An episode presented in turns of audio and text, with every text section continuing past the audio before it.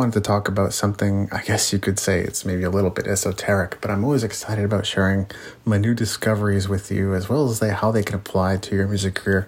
So I hope you enjoy this. I hope you find benefit in it. And today's discovery is around reducing significance.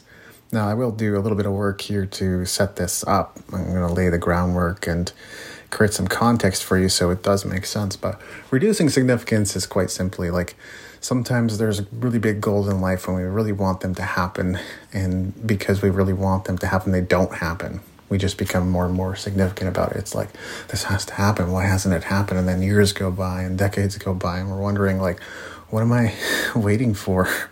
And and so like in those situations, one of the best things you can do is reducing significance, and we'll talk about why that is. Now, let's talk about desires here for a little bit. Desires are achieved basically in three ways, okay? So, number one is we set a goal and we attain them. And so, all of these kind of have their pros and cons, but we'll get into that as well. So, number one, we set a goal and attain them. Number two is we imagine having the thing already. So, because the mind doesn't know the difference between reality and imagination, I'm not sure if you've heard that before. So, as long as you don't deny your imagination, whatever you've imagined is actually true. And the third way to achieve a desire is we cancel the desire completely. It's just like, ah, I don't care. Doesn't need to happen. Don't want it to happen. And so when you really think about it, like most people go about accomplishing using just number one, right? Brute force like, let me just get this goal happening. I'm going to work my ass off every single day, get up at five, go to sleep at two, and work my butt off for 18 hours a day and get this thing happening. And yeah, there are things that can be and have been accomplished that way. it's just usually not the quickest way. And sometimes it actually separates you from your goal long term. And I mean years and sometimes decades or they use number two in other words like they imagine having it but then they immediately go back to striving like using number one brute force. Go back to set goals set more goals make it happen make it happen make it happen. Now of course this is not a chat about don't take actions not at all. I big believer in taking actions and i take all kinds of actions daily to move my things forward. And when i say all kinds of actions usually on a to-do list it looks like two or three things at most but within those two or three things, there can be many things to do. So that's what I'm referring to there. So, in a way, we kind of undo what we did right.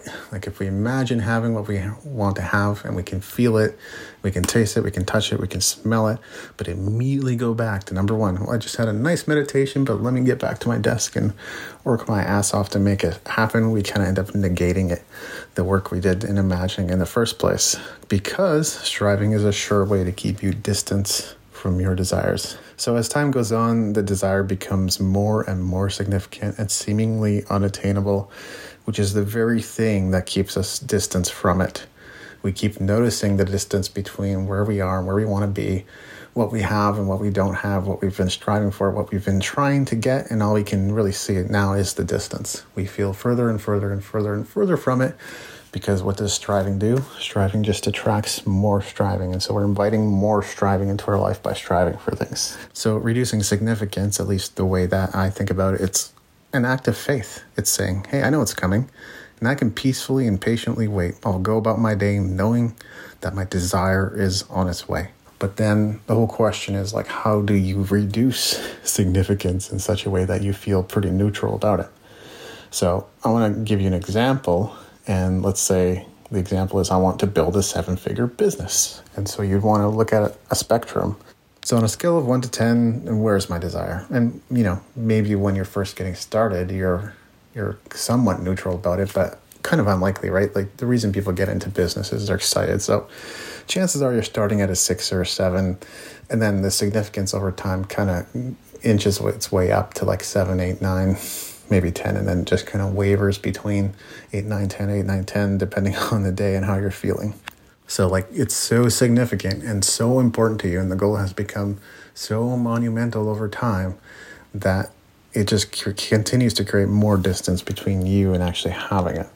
And so how do we reduce significance? How do we bring ourselves back to kind of neutral or at least close to neutral on that four, you know, is maybe a little on the negative side, but a five or a six is perfectly acceptable, right? So you would just say to yourself, you would start to imagine quote unquote negative scenarios. It's not like these are going to happen. It's not like you're calling these into existence, but you just go to yourself, ah, so like maybe running a seven figure business would be stressful and it would just take up all my time. So you, you linger on that thought and that your significance goes down by a point. Then you say to yourself, ah, you know, maybe I would sacrifice my health. Like maybe maybe my health wouldn't be so good if I was working all the time in the grind and the hustle. So then that brings it down a point or two. And then you say, oh, well, maybe my relationships will suffer if I have a seven figure business. And, and then that brings you back, back to about neutral. Now, look, you have to keep this in mind. This is all made up, right? Because we're the ones making the rules, always. And so when you say stuff like, when I follow my bliss, X, Y, Z happens and bad things happen in my life, you created that rule. No one else created that for you. That's just like an observation. Oh, that's not true, David. When I went and bought my guitar, then suddenly I went into debt. well, maybe you put yourself under financial pressure that, that you shouldn't have at that time, right? We still need to be smart about the decisions we make, but understand that, like, by and large, we are setting our own rules all the time. And so, using the method I just laid out, like, you can quickly reduce significance around that desire. You can take a 10 down to a neutral state, like five or six, which would be about perfect. Now, you might have to repeat the exercise occasionally to get yourself back to neutral but reducing that significance, like you're still going to do things today, chances are, that help you move towards your goals if you even care about them. But now you're just kind of doing it peacefully. It's, you're, you're really thinking of it more in terms of like, there's a Christmas gift under the tree and it's sitting there waiting for me, and all I have to wait for is Christmas, and then I get to open it. And so you're saying to yourself, like, where does this apply in music? And there are just so many situations when you start thinking about it where significance could easily enter into your world. Like, I really need this person in my band. How about that one? Ever felt that before? like, if we don't have them, then we're gonna suck and we're not gonna succeed. And they need to lead the band and they need to write the songs and we need their help, or else things aren't just gonna go that well. And uh, you could be in that state and you're trying to call them and text them and you can't get a hold of them. And it's like, man, you know, you did your work. And if they're interested or if things change for them, they might get back to you. But if you keep bothering, probably won't. Right? So, like reducing significance. This goes for like boyfriends, girlfriends too, by the way. Sometimes reducing significance is like a really good idea. Just go have a life, right? Enjoy yourself. Post your photos to social media. Just enjoy, go out and enjoy yourself.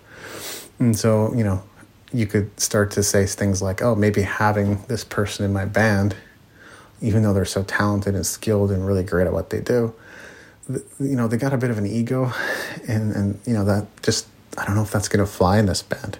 And then, you know, your significance goes down by a couple of points. Then you go, you know what? Yeah, there's like really a lot of musicians out in the world. And all we really need is like a keyboard player. Maybe we don't need a multi instrumentalist. And then things go down by another point. Or how about this one? I really need this gig to pan out, right? there could be a lot of reasons like, oh, I need to make, uh, need to make rent this month some way, somehow. And, not getting this gig is just going to be bad. Or I really want this gig because it's going to lead to the exposure we need, and then it's going to lead to the next gig and the press opportunity and all these other things that we've been playing and striving for and trying to get in our, in our lives. And so that's a really easy one, again, to have become very significant. But you could reduce the significance of that, right? By saying things like, oh, you know, um, there's actually a lot of gigs out there, and there's a lot of other ones that could potentially lead to the same opportunities, if not better right? So you gradually reduce the significance of that. What's another one? Uh, I really need to finish recording this track today. Yeah, it's like I don't want to spend any more money on studio time. It's starting to cost a lot and we don't have the money. But who's to say? Like, you know, you might have that money come in. But uh, like I said earlier, we don't want to be naive about this stuff either. And so I really needs to finish this track today. Uh, but maybe if I go and have a good night's sleep and get proper rest, it would be better to come back to the studio and finish it the next day. Or maybe there's an idea that I would have if I was given a little bit more time that would turn this track from 9 to 11. So, like, there's always a way to reduce significance and be at peace with everything, knowing that the outcome, the thing that you're looking to create, the desire that you're looking to create, is coming in. It's on its way, it's almost here and there's no striving to be done. There might be actions to take, especially inspired actions, but there's nothing else to do. It's on its way, it's coming. So that's what you want to do always is focus on the end result and the universe really can take care of the rest. In the meantime, don't become too significant or important about things. Go about your way, enjoy life. It's already on its way. It's coming up fast and there's no time. Clean Slate 2024 is coming up fast, February 16th in Victoria, BC. You don't want to miss out on this incredible live music and multimedia event with a dosage of inspiration to light you up creatively and to have an amazing 2024. Once again, that's clean slate. You don't want to miss out. Go to davidandrewwiebe.com and you'll either have the option to get updates, win tickets, or buy tickets as soon as they go on sale. So once again, I invite you to go to davidandrewwiebe.com and get your tickets right away. See you there.